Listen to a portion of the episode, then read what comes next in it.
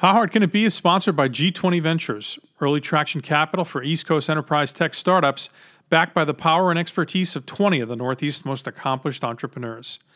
G20 Ventures, people first.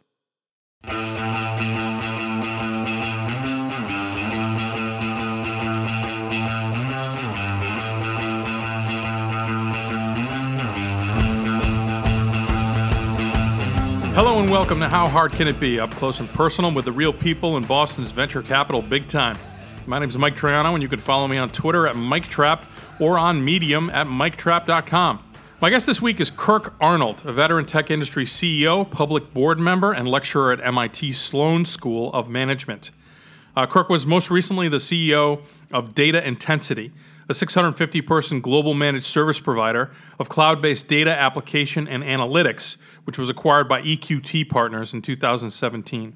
Before that, she held roles as the COO of Avid, CEO and president of the then publicly traded billion dollar service provider Keane, and founder and CEO of Nervewire. Uh, Kirk's been a kind of tech CEO whisperer over the years and serves on a range of boards from Ingersoll Rand to Cramer Marketing, where she's been for over a decade. She serves on the executive committee and board of trustees of the Mass Technology Leadership Council, is a board member of the Commonwealth Institute, and serves on the advisory committee for the Mass Technology Collaborative.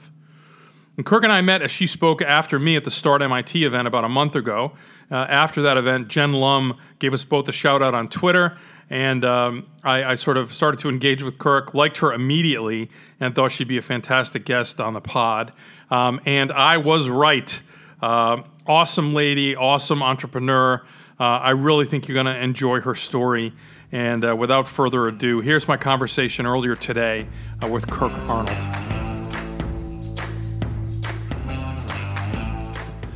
Uh, slurping is, is allowed. It's it's not a. Uh, there's no. Uh, this isn't network. This is just. It's just a podcast, Kirk. Um, all right. So uh, welcome. Thanks for coming into G20 today.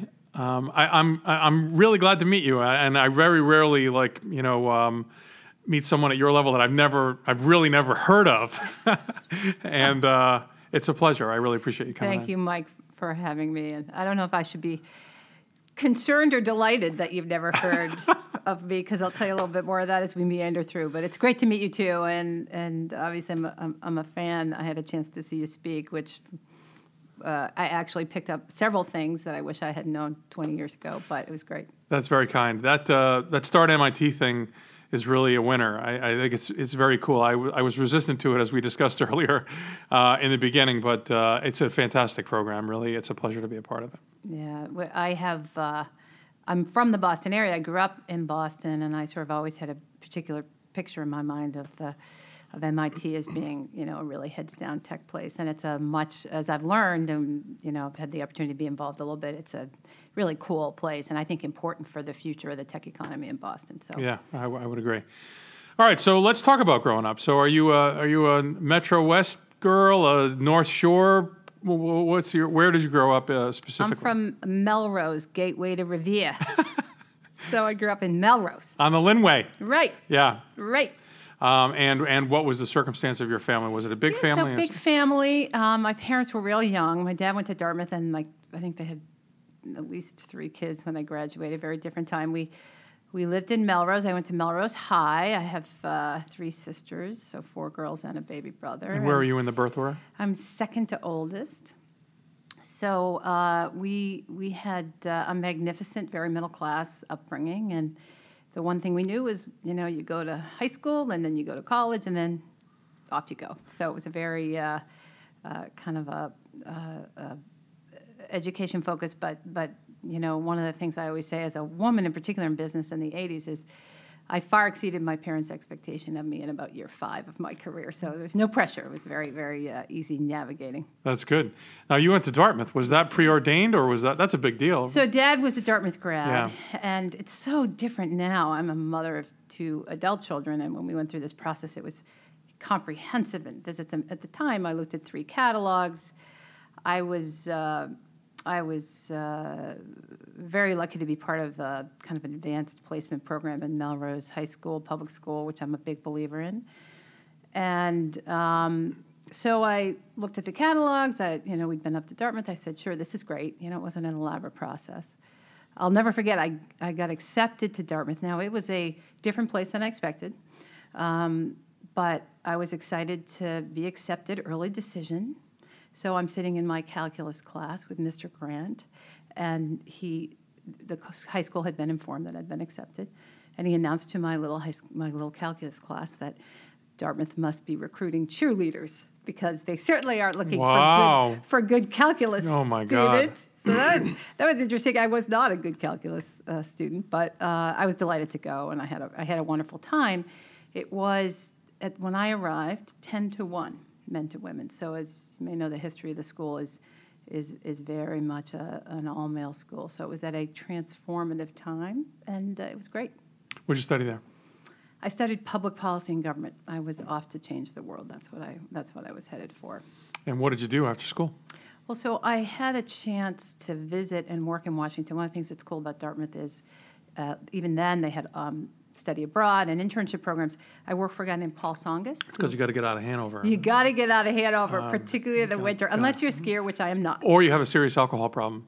In either, And, in either yeah, case. Either case. Well, that was pretty broad, broad, Yeah. uh, broad, broad issue. But um, so I, I uh, work for Paul Tsongas, which is uh, some of you you may remember. Uh, he was a senator, Sure. Dartmouth grad, and discovered he he gave me the bet one of the best pieces of advice I've ever gotten as I was contemplating do I want to come down and work in Washington and change the world, which I still aspire to do. By the way, hope springs eternal. Um, but he said to me, Kirk, you're, you know, as you think about what do you want to do, you're a, you're a results person, and this is a process place. It was really profound advice. So Wow. we, we measure progress to the goal. We don't, we don't measure the touchdown. And so I, I knew that would be frustrating for me, so I ended up, ended up in business. Wow. Um, and how old were you at that point? I was like, I was like 19, Yeah, so still getting started. just getting started. All right, so you decide that uh, you want to go into business, and um, how did you make the sort of contacts? How did you, you know, where did you begin? If you're, uh, was it your Dartmouth uh, alumni connections, or how, how did you make your way over into whatever you started in? So uh, I was I went through the recruiting process at the end of my four years at Dartmouth, and IBM showed up, and they were recruiting for salespeople, salesmen, which is what they called it, which is okay either way. Uh, and I. Uh, I got an offer, and I thought, well, this could be interesting. And I had no particular passion about technology at the time, and certainly no particular passion about sales. Um, but it looked like a job, and I took it. So it was that profound a shift. Um, now the journey has been uh, incredible, and I feel so lucky. But honestly, it was I, I wasn't particularly clear on where I wanted to be. My my my sense is I'll do this for a couple years, maybe go back to business school, and I, fe- I fell in love with the industry. It was really love at first sight.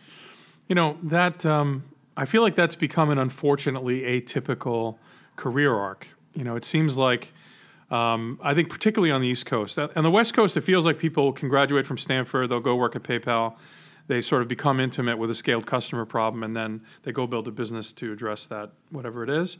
Whereas in the East Coast, it feels it's much more typical that someone you know, you know, particularly at MIT, they invent Flubber in some PhD thesis, and they want to go monetize it, you know, and they hire a marketing person or um, you know, what, what's your counsel to people, um, particularly young folks who have an opportunity to work at a big, like you know, white shirted place? I guess you know IBM isn't what it used to be in that respect, but it's like a big company, and certainly not as cool as going to start whatever. Um, you know, what's what what are your thoughts having been through that experience for for them?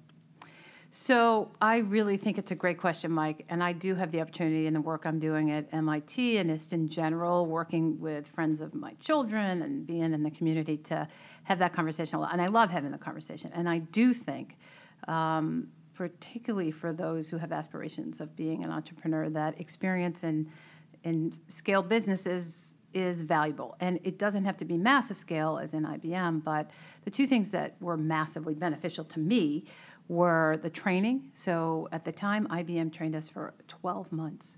We spent six months in classroom doing both uh, deep dives into technology and the direction of the product, and then lots of time doing sort of sales call and presentation techniques and developing listening skills and developing, um, you know, a, a cadence around the sales process, particularly complex enterprise sales, which I was headed to. So I. Uh, I mean, I came in cold. As, as, I said, I was a government major. I was studying politics. I, I had really no direction towards this. So the training was invaluable. Um, I think, I think it is a critical dimension of business. It's very hard for young companies to invest in comprehensive training. So I guess the training was amazing, and the ability to observe leadership was also something that was uh, incredibly valuable to me and is hard to do in a young company where everybody's kind of new. So you get a chance to watch experienced leaders inside these larger companies who are very talented, and you, you as someone who's being led, can say, "This is really working for me. I'm going to do that someday when I'm a leader." And then you also have the opportunity to watch really bad leaders, um, and in some in cases, it's a better learning experience. You can say, "I never want to do that." I have a I have a memory, for instance, of sitting in a hallway. I was called down to headquarters at IBM in a hallway. Uh, I was supposedly a high potential young uh, person at the company. I was going to be networking with this very senior leader. I sat in my chair for an hour. He was an hour late for the meeting. And as the time ticked by, I'm sitting there thinking, wow, this is really, really insulting. This obviously this person doesn't value my time. Yeah. Blah, blah, blah. So I'm now chronic. You know, those are the kind of lessons where I really am sensitive to people's schedules. I try to be on time. I try to have no one feel like they're not important, whether it's the brand new trainee or the senior customer. So um, it's little lessons like that. It's big lessons like communications and the importance of constant communication. So you can observe all that and and gather the goods and the bads. And I think it's very important because you sit in class or uh, or even as a, as a as a young person in a small company, it's hard to get that visibility. And I think it's really made a difference for me. Yeah, I, I couldn't agree more about that. I, I feel like, um, you know, authenticity is the currency of the realm when it comes to you know the way we communicate and engage with each other. And I think people people value the details because they reflect the authentic person. Like it's it's easy to sort of do whatever with the grand gesture and to kind of fake it, uh, but when someone you know uh, the courtesy of being on time is a big one for me too. Um, because I because I I I um I do think it, it, those those little things they have a disproportionate impact on how you're perceived by your peers, by your superiors, by your subordinates. You know. Um, So how did you come level. to that? Did you watch that? Did you experience it, or did you have great training from your parents, or what? Because I think that's Yeah, sometimes people just don't know this. I stuff. think the same way you did. I think I think feeling like um, the feeling of resentment when people implicitly determined that their time was more important than mine, and I think that um, you know I don't I don't like that. I I um, I, I am I have like a definitely a chip on my shoulder about some probably some Italian American ethnicity and and um, I grew up in a place called Johnston in Rhode Island. And you know, my mother used to say, "You're not better than anyone, but nobody's better than you." Yay, mom. Um, and I, I really, you know, I, there have been so many times in my life where that, for whatever reason, that nugget of the four thousand things she said to me, like really stuck with me. And I, and I think it's it's not a bad philosophy Yep. at any level um, to just try and like engage other people as a person and. Um, and I think part of that is respecting their time, as you say. It's also trying to be, it's preparation. I mean, that's the other thing is like, do your homework. Um, like I'll say, like in an interview, very often I'll say, well, "What do you know about me?" Um, and and it's not it's not intended. I, I'm sure people interpret it as, "Oh God, this egomaniac," but it's not. I just want to see if you've at least read my bio, Right. or if you've done some some level of you know, particularly in a sales or a marketing role. Um, that's really what I'm looking for, and I think it it's telling uh, the level of preparation people put into. Uh, you know, particularly important meetings, but really any discussion. Any discussion, right? And it's so easy now, right? With Yeah. LinkedIn and the resources, it's so easy uh, to come prepared about the company and about the individual. And I and I completely agree that those are the kind of things, regardless of your position in a company, that are you know really important to create a discussion, a dialogue, and I think a culture. Um, there are two things that about the IBM culture, and I spent 10 years there, which was far longer than I expected. I was driven to be an entrepreneur. I'll tell you a little bit about why that is. But um, so, but the two things that I took from IBM that really were strengths of the culture, and they had started to atrophy when I was there, and there was obviously a lot of you know, tumultuous times, and Lou Gerstner came in, and I got to watch some of that, some other uh, incredible lessons. But the two two values or defining tenets of the culture at IBM when I was training there, one was that this sort of customer first concept that that it's all about the customer, and this was a real thing at IBM. The creating value for the customer, despite our strong at the time, incredibly strong market position, which we saw completely collapse. But Right. Um, this this real commitment to customer service and customer engagement, even even in the sales team, that was really uh, very deeply embedded in us. And the questioning techniques, even simple indications of that, that you really do go prepared, yes, questions.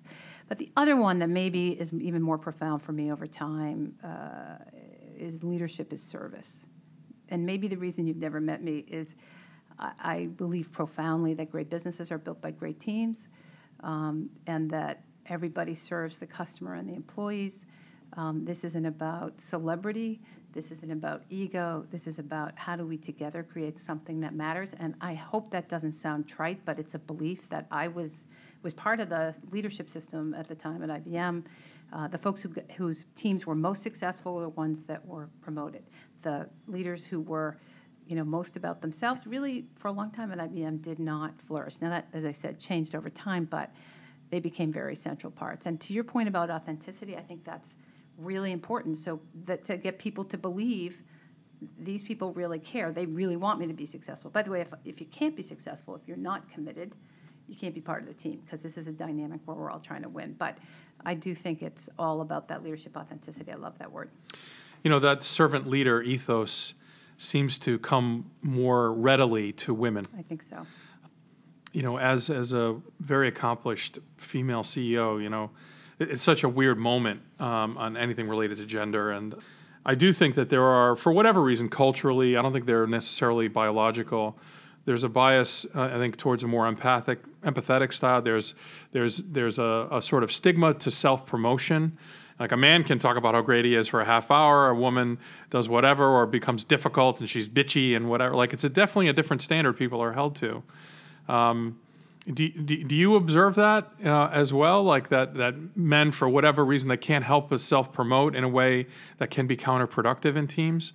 Uh, or, or do you feel like it's a, it's a, it's a gender neutral uh, quality? So I, com- I don't think it's gender neutral.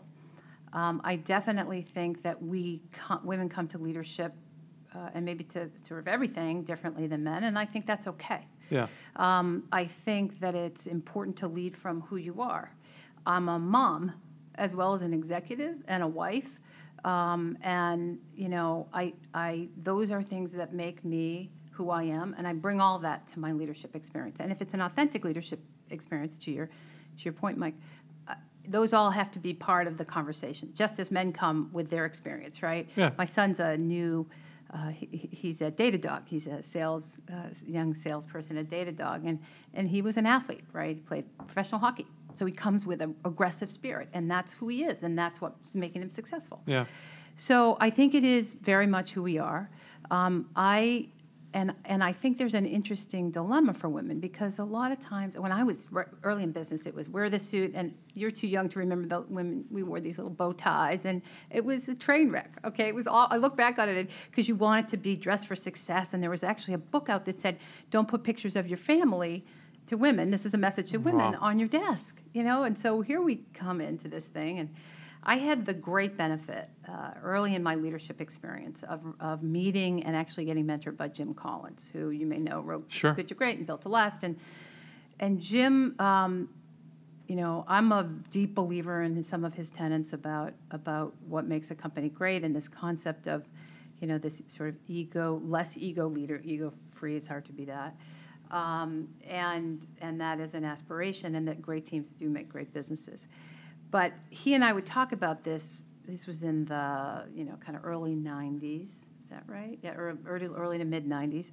His hope that women would be really leading the pack on this. It was early on in the journey, and then uh, Carly Fiorina emerged, right? And Jim wrote this incredible Wall Street Journal article about how, if you don't know Carly's story, she's a very, very strong ego leader, very visible, very aggressive, right? And so he was, he was bemoaning the fact that maybe his principal was wrong. And and in in all classes, whether whether it's racial or gender or whatever, there are different there are spectrums, right? There are different people who are super aggressive and people who are super mild. But generally speaking, I do think that women bring a different thing, which is why diversity is so important. Just like Europeans bring a different thing than Americans. Yeah. Just like you know, uh, folks who grew up uh, as as min- in minority populations bring a different thing to a leadership team, and it's the combination of all that. I, I know it sounds really politically correct. I believe it to be true, um, but there's no question that I think women are more empathetic, and I I think uh, for those who choose to lead. I'm loving the chance to engage in lots of mentorship, but particularly with young women to say you can be who you are, not try to emulate somebody else's version of authentic leadership. Yeah, I'll give, I'll give you a quick story that uh, is an overlap in our background, um, which I didn't really realize until now. But so when Lou Gerstner came in, he brought Abby Kohnstamm with him, and um, Abby hired. I was at Ogilvy at the time we came in and did. Oh. I worked on solutions for a small planet for IBM. Wow.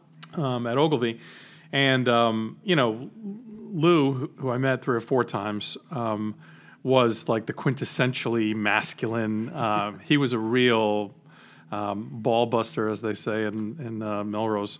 Um, and, uh, and Ogilvy was a very feminine place because Charlotte Beers was our chairman and CEO, and then Shelly Lazarus ran the Ogilvy Direct right. business. I, I, was the CEO of Ogilvy Interactive, the founding CEO, and there were three people above me in the Ogilvy hierarchy, and they were all women. Wow. Yeah. So, so I think in agencies have, uh, I think on balance, with some exceptions, they've done a better job. Mad Men aside. Yeah. For whatever reason, like in the post, you know, WPP era. Ogilvy was a, was fairly gender gender balanced. A lot of a lot of fooling around, but but gender balanced.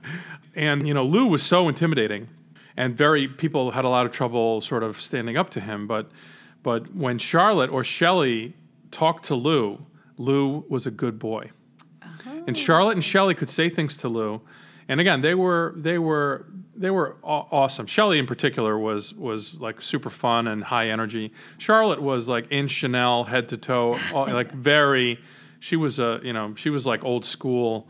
Um, but but had a little bit of a drawl, and, and she would talk to Lou, and Lou would sit there politely, and Charlotte could say things to Lou that nobody could say, and I think it speaks to w- w- the reason those two women were great leaders was I think they were who they were, like they did not embrace a masculine style of leadership. You, you know, you know. I say sometimes you got to play the hand you're dealt. You know, totally. Um, and and Charlotte had this very quiet way about her, but but boy when you know when she talked to a male executive, a client or not, and even someone like Lou, who was a you know, who was a big deal, um, and and you know stomped around the halls. I mean, he was like you know.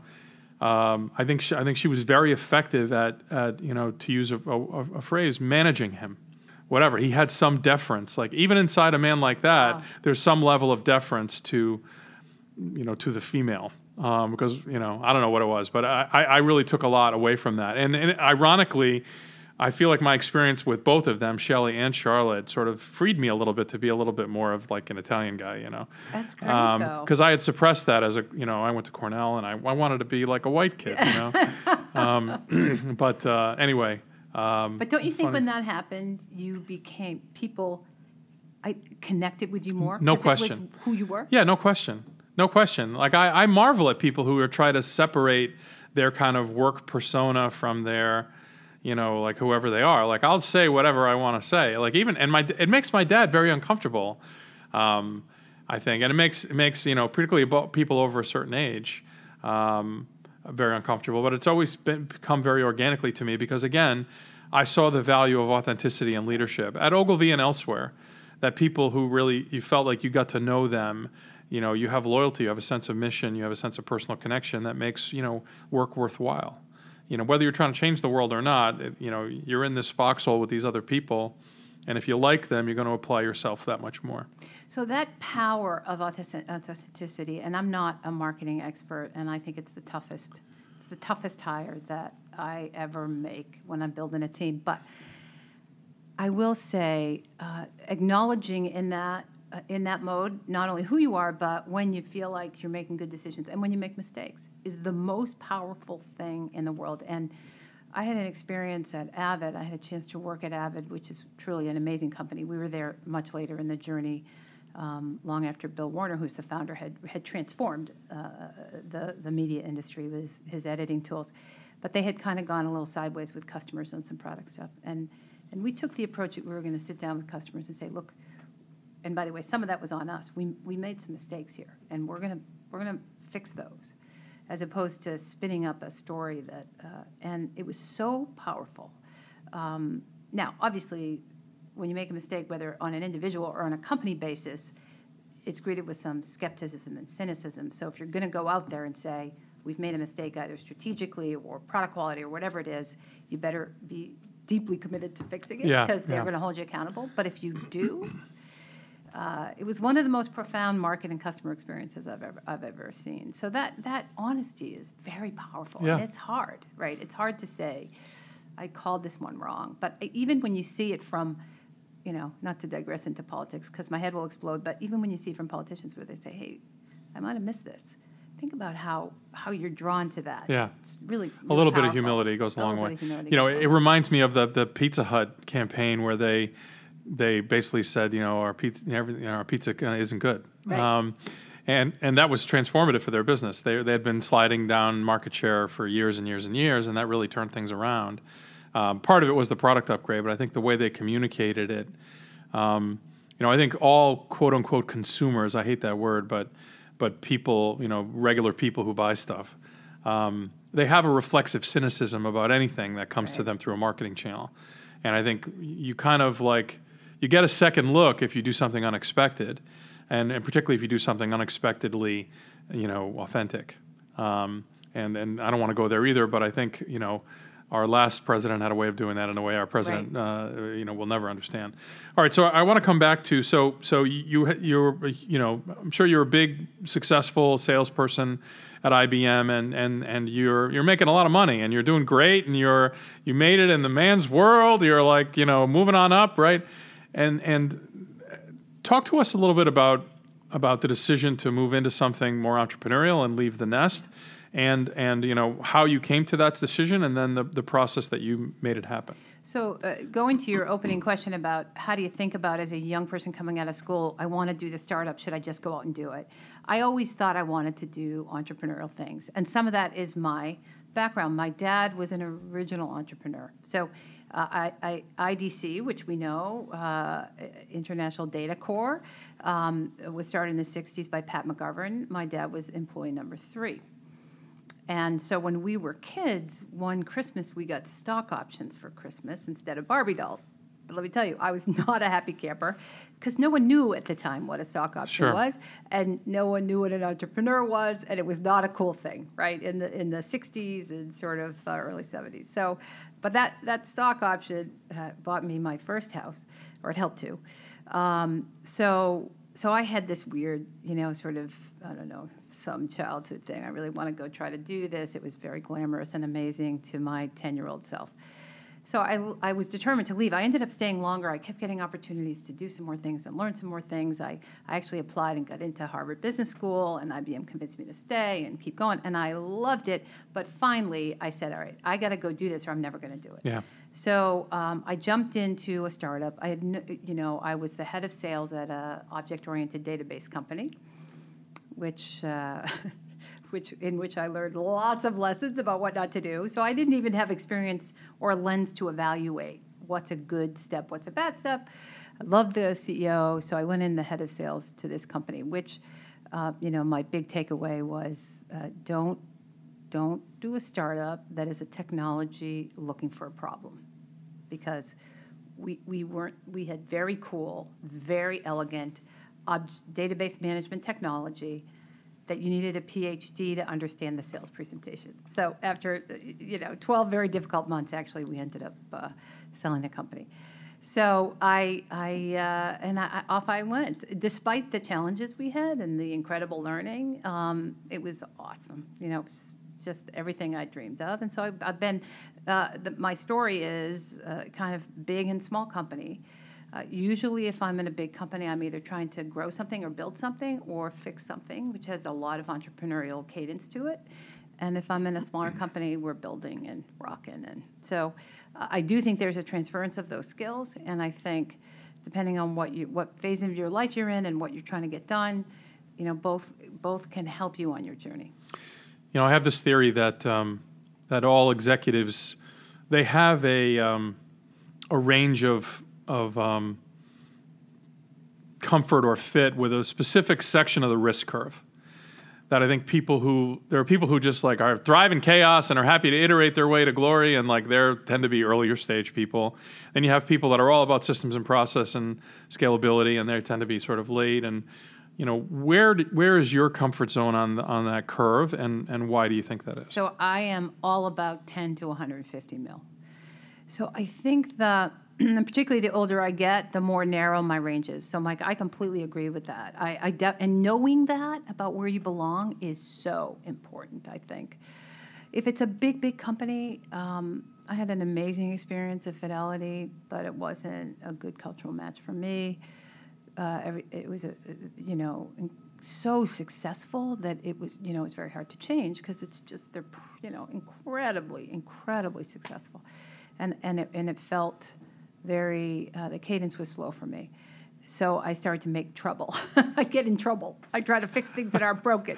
So that was my and, and i and i and i loved my time at fidelity. But on the other hand the very very small companies um, for me there's a certain amount of complete insanity to sitting in a garage and saying this is we're going to go right? It is breathtaking brilliant insanity. Because if you look at everything that's going up against you, your odds of going are, as you know, not high. Yeah. But it, there is a, a, a, level of both risk tolerance, which I think is some of it, but it's also like a passion about that journey that I just, as I've gotten older in particular, I just have a hard time with. Although I did participate with a team and we started a business and it was, you know, a great, great experience. So I did it, but um, I think it's that place where you're at 10 million and customers have started buying your stuff, and and the and the and the opportunities are there. And now the question is, how do we scale without breaking it?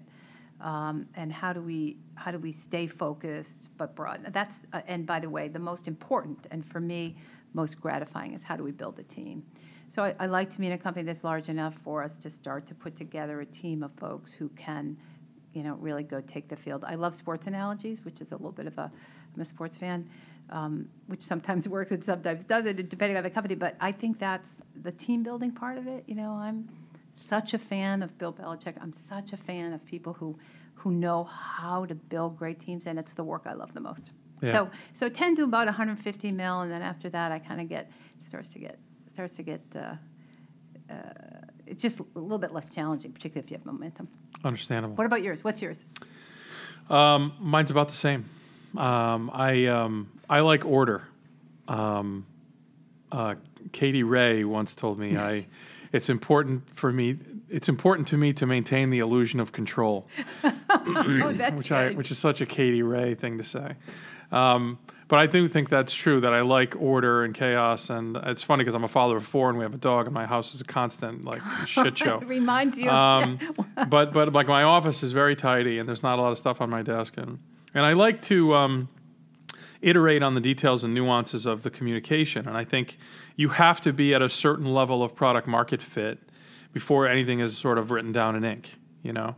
like uh, like you know you, you you know you have to tell somebody famously seven times before they hear it and whatever you know marketing takes a while to kind of unfold and so you have to have discipline and sustain that discipline through all the trials and tribulations of whatever's changing in the marketplace and and you know last year's uh, big data is this year's AI and like all the packaging bullshit that uh, um, you know that that that causes change as well as some of the substantive change right? There's you know we live in a world that changes much more quickly than it ever has.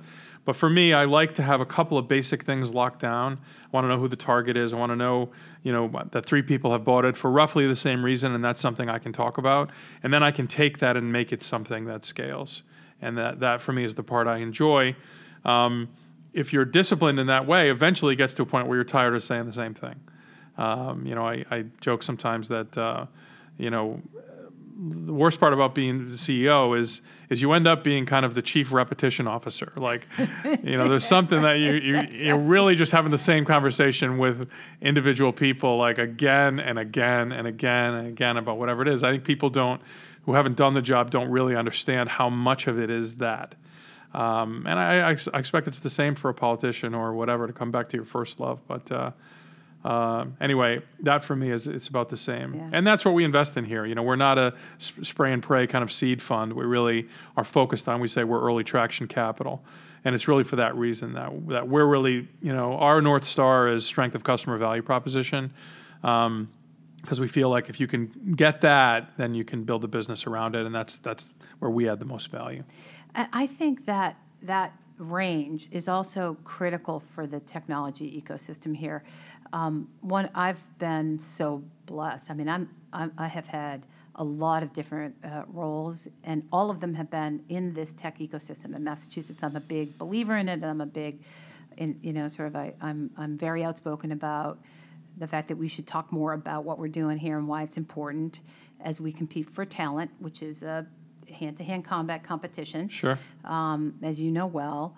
So um, I'm, uh, you know, particularly, I think what happens if you can get a, a company through that 20 and 30 million dollar, eh, you know, up up to the sort of 70 million, that company can scale. You start to be on a trajectory to scale, and we need more scale kind of foundational businesses. Um, this uh, team that uh, actually Colin Angle from iRobot uh, started in concert with some folks from the state of Massachusetts. It's called Tech Hub, and it's focused on creating uh, capabilities and platforms and mentoring and having the state support the scaling of some of these young Yeah. companies to, to support because you, you can't have an ecosystem if we don't have some big players and it, a lot of our big players have been acquired right so um, and and tend to sort of fade away as part of that acquisition so I think it's uh, I, I think having the more folks that are working as you are in your firm to get companies through that trajectory and then off to greatness. Hopefully, some of them will decide to stand alone and be the next, you know, EMC for our community. Not Yeah. that EMC is going away, but it's a very different company now. Anchors. Yeah, you need those yeah, anchors. really big, big time. you know, I got to ask you about boards. Um, you know, you've served on a lot, and you've served at every level, right? Startups to, to public companies. Um, what makes a good board member? That's a Mike. That's a really good question. Um, I think in these times, um, the first and most important thing is to know why you're in the room. You know, and I think public boards have become very disciplined about it. Uh, I think younger companies are looking at all kinds of things, but public companies are now looking very specifically at we want to build a cadre of skills. We want to have a complement of skills in the room to help us deal with the next set of issues that are in front of us. And so, um, knowing what you bring to a board and why they want you on the board is really important. Um, whether it's you know you've been a CEO, whether it's that you're a tech innovation expert, whether whether it's because you bring marketing um, insights as you certainly would, knowing the industry, knowing invest. I mean, there's a million reasons why boards might might want you there, might need you there, and knowing that and knowing the value you're bringing to the discussion because it's very different than management, and that's a, a big turn that that um, that I took um, you know, three or four years ago when I started my first independent board experience, but certainly even in the smaller companies that I'd worked with as a sitting CEO, it's important to know what you're bringing and what you're not, and that you're not management. You're really design, trying to bring context and support, uh, ask the tough questions, be a sounding board, which is really important, um, have a relationship with the management team, and know what your you know what your contribution is. So I think that's important, and I think you also have to have a passion about the business, whatever it is that you're doing. I mean, whatever business. I recently was just really privileged to join the Ingersoll Rand board, and uh, Ingersoll Rand is a very large manufacturing company, very focused in um, you know they they own Trane. We do a lot of big air conditioning and, and now more and more sustainability work in big buildings. Um, they own a lot of uh, uh, companies that are in the refrigeration business, and I wanted to go be in manufacturing. I had a passion about learning more about it. Um, I believe that technology, this is the great sort of next gen impact that tech is going to have in industry, right? Uh, I mean, I think IoT is still, we're at the tip of the iceberg, um, uh, and not just because we can now sense these technologies, these hard products, but also because of how we use and think about the data to create different kinds of customer value. So um, I'm learning a ton. I'm very passionate. I'm passionate and believe in the value system of the company, and hopefully I, I can contribute something to as they try to innovate their business in the next 10 years. So I think you got to really care about the business. You know, I think it, it- that's important. So I'm I love the work. I think it ties back to the work I'm doing at MIT as a teacher. I think it's about mentoring and um, and being a resource for the management team as they drive the strategy, which is clearly what management teams have to do. All right, Kirk Arnold, really enjoyed that. Um, such a warm, thoughtful, deep thinking person, and love that sales perspective. Uh, love the idea of a servant leader, and um, you know, you could just know right away when someone's sort of real and authentic, and uh, just had that feeling uh, about her right from the start. I hope you enjoyed it as much as I did. Thanks for sticking around, and we will see you next time.